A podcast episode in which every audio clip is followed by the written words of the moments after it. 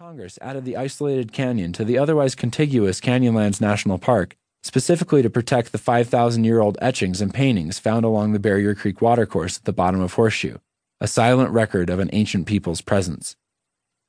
At the Great Gallery, dozens of 8 to 10 foot high superhumans hover en echelon over groups of indistinct animals, dominating beasts and onlookers alike with their long, dark bodies, broad shoulders, and haunting eyes.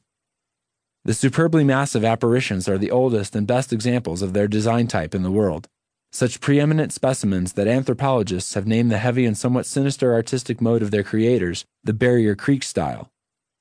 Though there is no written record to help us decipher the artist's meaning, a few of the figures appear to be hunters with spears and clubs. Most of them, legless, armless, and horned, seem to float like nightmarish demons. Whatever their intended significance, the mysterious forms are remarkable for their ability to carry a declaration of ego across the millennia and confront the modern observer with the fact that the panels have survived longer and are in better condition than all but the oldest golden artifacts of Western civilization. This provokes the question what will remain of today's ostensibly advanced societies 5,000 years hence? Probably not our artwork, nor any evidence of our record amounts of leisure time if for no other reason than most of us fritter away this luxury in front of our television sets. In anticipation of the wet and muddy conditions in the canyon, I'm wearing a pair of beat up running shoes and thick wool blend socks. Thus insulated, my feet sweat as they pump on my bike pedals. My legs sweat too, compressed by the lycra biking shorts I'm wearing beneath my beige nylon shorts. Even through double thick padding, my bike seat pummels my rear end. Up top, I have on a favorite fish t shirt and a blue baseball cap. I left my waterproof jacket back at my truck. The day is going to be warm and dry, just like it was yesterday when I biked the 12 mile loop of the Slick Rock Trail over east of Moab. If it were going to be rainy, a slot canyon would be the last place I'd be headed, jacket or no. Lightweight travel is a pleasure to me, and I figured out how to do more with less so I can go farther in a given amount of time. Yesterday, I had just my small CamelBak with a few bike repair items and my cameras, a measly 10 pound load for the four hour loop ride. In the evening, pairing out the bike gear, I hiked five miles on an out and back visit to a natural arch out toward Castle Valley, carrying only six pounds total of water and camera equipment.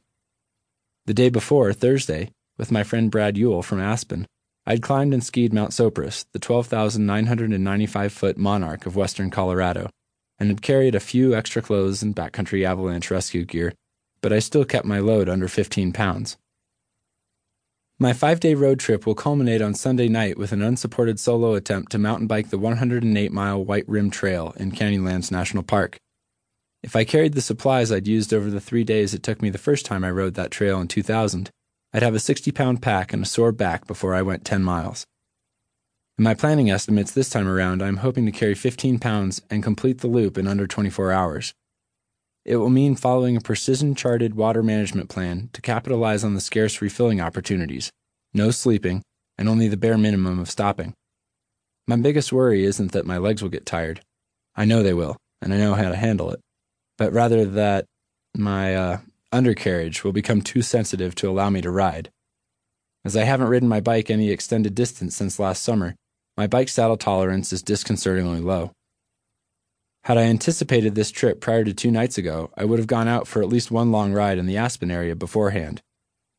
As it happened, some friends and I called off a mountaineering trip at the last moment on Wednesday. The cancellation freed me for a Hajj to the desert, a pilgrimage for warmth, to reacquaint myself with a landscape other than wintry mountains. Usually, I would leave a detailed schedule of my plans with my roommates, but since I left my home in Aspen without knowing what I was going to do, the only word of my destination I gave was Utah.